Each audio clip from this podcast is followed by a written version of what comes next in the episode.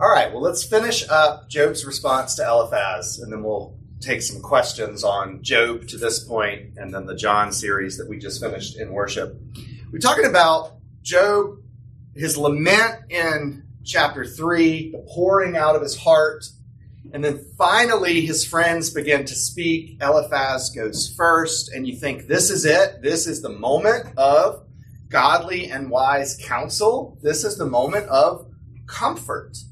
And instead, you get Eliphaz's speech, which involves two compliments, 47 insults, and a bunch of irrelevant theological truths that are applied incorrectly to what's happening. And we said that in Job's response, as, as you look at it on the whole, what you really notice is that he's not responding to Eliphaz at all. He's pretty much ignoring what Eliphaz said and he's responding to God in grief about his circumstances and now the compounding of his circumstances with these friends. And so his life, chapter seven, is miserable. It's it's uh, it's short and uh, futile, has no purpose. And then we talked about how he concludes with an ironic take of what's contained in Psalm eight, the idea that God is so great, and yet he is mindful of each of his creatures. And Job uses this language of, yeah, look what happened when God was mindful of me. And he told Satan, Have you considered my servant Job? Job's problem in his response that we identified is that he's thinking small. He thinks about the Leviathan, he thinks about the monsters, he thinks about the irrelevance of his life in context of these other things, but he never thinks that there might be something more at stake than just his life or his happiness or his sense of purpose. We know the answer because we got the first two chapters of the book. We sat in on the heavenly council. We heard the debate or dialogue between God and Satan. And we know what's happening and, in some sense, why it's happening. But that is a very unusual position to be in when it comes to human suffering. Normally, we have no clue why human suffering is happening, why these things are happening, especially to God's people, to good, faithful people like Job. And that's the point. That's the point of Job being written this way, is that we know the thing he doesn't know so that our, our temptation is to stand on the sidelines and say, No, Job, you can't think that way. And yet, the moment we put ourselves in Job's place, hopefully it's clear to us just how similarly we would think, just how realistic this struggle and the things that he says are. But I quoted Derek Thomas last week that the, the, the reason for this that Job can't see is not just a specific reason he can't see, it's a category, it's a level that he's not thinking about. It is so big because it's the glory of God himself. It's God's honor. Satan challenged God's ordering of things, and Satan has to be put down. And the way that God is going to prove to the universe that Satan is wrong is by persevering Job in faith. And Job has a very significant role to play, a very important role to play, and he is utterly clueless that that's what God is doing. And so the negative of Job's speech, in terms of, oh, I wish you weren't thinking that way, is that he's thinking too small. A lot of times when we, people look at Job's response, what they think are the negatives of his speeches are first anger that the anger is a problem, and second, that he sins along the way, that he makes sinful accusations against God. But we talked last week about how this particular speech, especially, there are no accusations against God. There are frustrations with his circumstances and his surroundings. The stuff that Job says about God is true. He's not happy about it. He's not happy about the result of that in his own life. But that's different than sinning against God or accusing God's uh, justice. Job just wants his life to be over.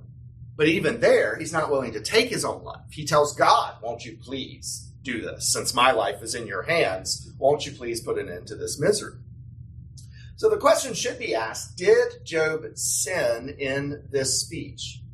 And we have to go looking for, all right, well, what are the reasons we would say that? Why would we even suggest that Job may have sinned here? And, and honestly, I think it comes down to he's angry. People look at this level of anger and say it must be sinful. These are very angry questions. They, they carry with them the weight that everyone and everything is against him. But just for a moment, is he wrong? Everyone and everything is against him. God allowed and uh, gave Satan license for that to be so. What's that they say about uh, conspiracy theorists? Just because you think everyone's out to get you doesn't mean you're wrong, right? Like you can be right. You, and Job's analysis, as massive as it is, is correct. Um, he's mad about the discontinuity between what the world should be and what it is. And that's especially true given Eliphaz's view of the world, where Eliphaz comes up and says, No, good people get good things, and sinners get corrected, and you should be thankful for correction. And Job knows that there is no level of sin in his life that warrants this level of correction, comparatively or objectively. And so he, he's mad that what is doesn't match what ought to be. And we talked about how that is the same observation that Solomon has in Ecclesiastes. I look around the world and I observe that what is is not what ought to be. And Job will come out of that exact same analysis with a very different conclusion than Solomon did. So, uh, is anger sinful? No. Anger, just objectively, anger is not sinful. Derek Thomas says anger is a necessary valve for releasing tension.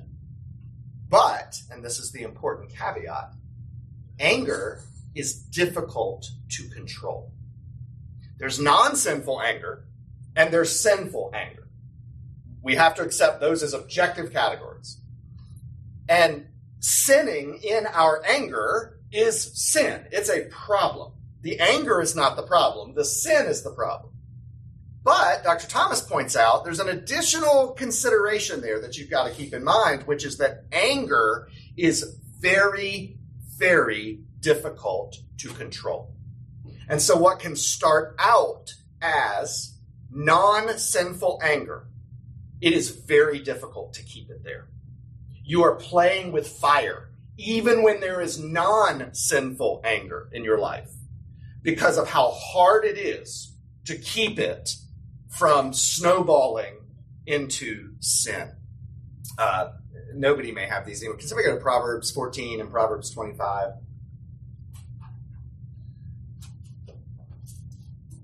I forgot to redistribute these. Proverbs 14 29. Whoever is slow to anger has great understanding, but he who has a hasty temper exalts folly. You can't you can't run into anger. You can't run into anger. You have to if, if you're going to have anger, and not be sinful. It has to be a very thoughtful, careful, deliberative move into anger.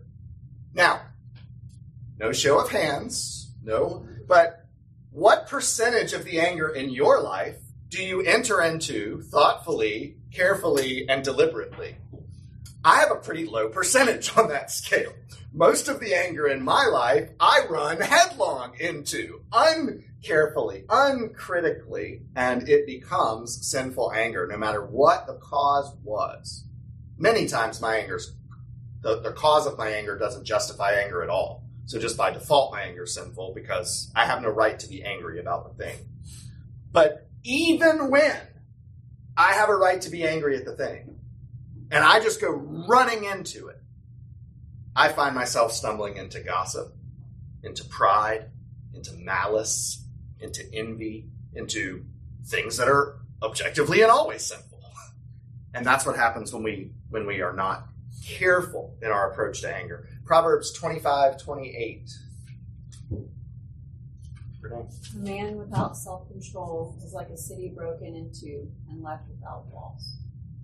Self control is what keeps everything in its place. Self control keeps anger on the non sinful side of the ledger. And the moment that we lose or lack self control, things get out of place. Our city has no walls. Um, that anger would well up in us is not itself a sin. Injustice deserves anger. Many types of sin and wickedness and evil, anger is an appropriate response to sin and injustice and evil. But when we feel the anger well up in us, we can either just let it go. Just, hey, let's see where this takes us. In which case, we're the city without no walls and we're going to run headlong into sin.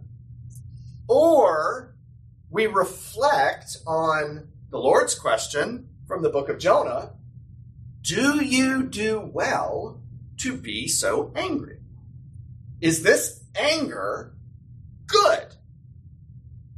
And we think, okay, is this anger good? Well, I mean, this plant is the greatest thing that ever happened to me in my life, and you took it from me, and I've loved it for eight minutes now. And yeah, yeah, I do good to be so angry. That was Jonah's analysis, right? And when you have to say that out loud, at the very least, you're you're pulling a Luther. You're going to sin boldly, right? You're not going to allow yourself to uncritically examine your anger and just feel self righteous, regardless of what the facts are. When you ask the question, why am I so angry? And should I be so angry? Is it right that I'm so angry? You may keep on keeping on in your anger, but you are either going to have righteous anger, which is pleasing to the Lord, or you're going to be honest with yourself. Ah, I'm being a selfish jerk. Makes me mad. and that's better self aware sin is better than sin that we pretend isn't there. Uh, much easier to confess and repent of the second because we see it for what it is.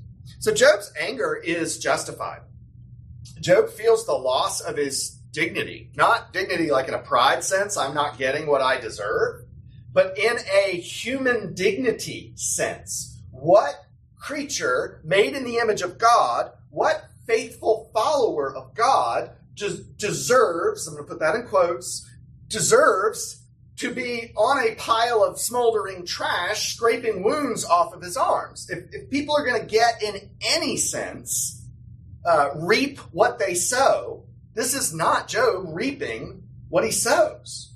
This is Job reaping what a really, really wicked person sowed, and Job is not that. And so that loss of dignity, that that disconnect between what ought to be and what is in a sin filled and cursed world, those are a reasonable cause for anger. Um, and add on top of that, his closest friends have effectively abandoned him in a time of need. Not physically abandoned him, that might have been better. Instead, they showed up they said nothing for seven days. And then when one of them speaks, he says, Yeah, your kids are dead. That's your fault. Yikes. Maybe stay home next time. Maybe, maybe send a card. But don't come and comfort if that's what you have to offer. So if you look at uh, who's got Job open, 721. Why do you not pardon my transgression and take away my iniquity? For now I shall lie in the earth. You will seek me, but I shall not be. All right, Job is saying to God, Why do you do all this? You know, one day you're going to look for me and you won't find me. You hear what Job's saying? You'll be sorry when I'm gone, God. And it's supposed to make us chuckle in sympathy. It's childlike hurt. Children say things like that as we grow up and mature, we've learned not to say that out loud because people laugh at us. but we feel it all the time. You'll be sorry when I'm gone. You'll wish you hadn't treated me this way. And that's what Job is saying to God. That God will miss Job. He'll miss Job's fellowship and faithfulness and worship and devotion. He'll miss Job when he's gone. Now that's childlike and it's silly on one level, but for that to be the case, Job believes that's true. And for Job to believe that's true, what else must he believe? He has to believe that God is a personal and loving God who personally loves Job. We're, we're in a bad place right now, God, but I remember your faithfulness before. I know who you are. I know that you are love. And when you get back to that, you'll be sorry. You'll be sorry that I'm not here. It's really, really good what's in the core of Job's faith. And yet, look at what comes out of his mouth. Not sin. I don't think so. I, I, just don't agree that there's sin on Job's part in these chapters. But what comes out of his heart is disappointment, sadness, sorrow, lament, brokenness. Can you understand that? I mean, can't, can't you understand knowing what he knows, which is very little about this situation? This is what comes out of his mouth. It's how he feels. It's not a rejection of what he believes, but that's actually what's wrong with him is that it's inconsistent with what he believes, or at least he thinks it is. What I see and experience is inconsistent with what I know to be true. And that is a very tough place to be intellectually, uh, emotionally. Derek Thomas said, The hardest lesson to learn is that God alone can determine what is best for us. Only He sees the beginning from the end. He is the only one who knows what it is going to take to conform each one of His children to the image of His Son, and He will spare nothing in accomplishing that goal. Back to the main point of this book God's glory is first. Look at the look at the moment where you say, God, I would have done that differently. God, I would have not allowed this to happen. We all have those moments. And you look at that moment and ask the question, why would I have done it differently? And the answer will never be because God would be more glorified my way. The other things can be valid. There wouldn't be so much hurt. There would, it would have been easier. It would have been more comfortable. There would have been less sorrow among really good people. All of those things can be true. But what will never be truthfully at the top of your list is God would have been more glorified my way than his way. Because God's chief end is strangely similar to the chief end of man, which is to glorify God and enjoy him forever. And that's God's purpose too, is to glorify himself and delight within the perfect love of the Trinity and his own perfection. And so, for God to do this, uh, for him to be glorified in the world that he made, the way that happens, I'll say most isn't precisely right, but I don't want to go down that trail for a minute.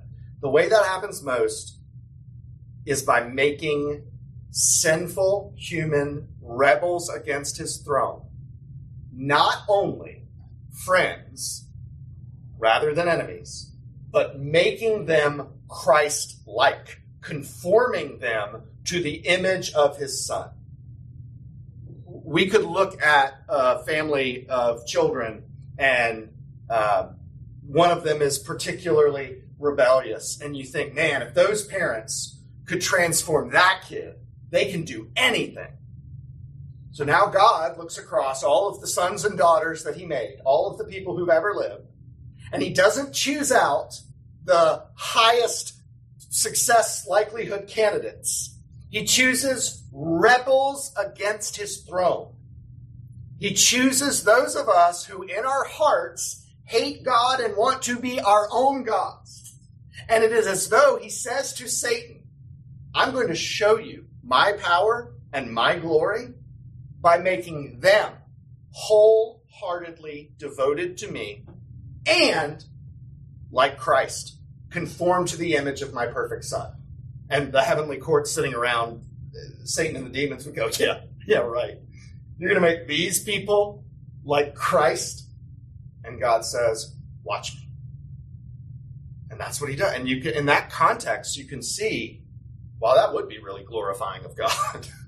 that's a, a pretty stunningly glorifying thing to do. So God puts his glory first. And the difficulty for us, and it is magnified in Job, we cannot possibly know what it takes to achieve those ends. You can be as smart as, as you, smartest people in the world, most uh, biblically minded people in the world. You can be one of the most sanctified people in the world, and you are not capable of knowing what needs to take place in this world to make God's children like Christ. And you see all these things happen, and you're you can say 100% certainty that made the people involved or people who observed more like Christ. How? Don't know. Out of my pay grade, beyond my understanding. But absolutely true, and I never would have picked it. Which means that if I ran the world, they would never be like Christ. If I ran the world, no one would ever experience what it actually takes to be conformed to the image of Christ. Because I wouldn't do many of these things that God chooses to do. And so we'd never get there. We would not work out our salvation with fear and trembling. We would retreat into idolatry, selfishness. That knowledge and this is why Job is so valuable, because we see that point made clearly in these first seven chapters. And we also see that Job, who doesn't know what we know, has to live this physically, emotionally, and theologically horrific experience. And the knowledge of what it produces, Christ likeness, cannot short circuit the emotional response to having to live this out. it's the answer to the question that gives us hope. It's the reason why we don't just curse God and die. But when we're trying to comfort people or when we're experiencing our own pain, this knowledge cannot short circuit the pain You can't just jump over the painful parts because you know that ultimately this is making you and others more like Christ. And that is a really valuable lesson from Job. This is utterly true. And if you try to use that knowledge to short circuit the experience of living in a fallen and broken world, you just make people mad. you make them mad. Or like Solomon, you drive yourself nuts. You just go nuts. You can't make any sense of it.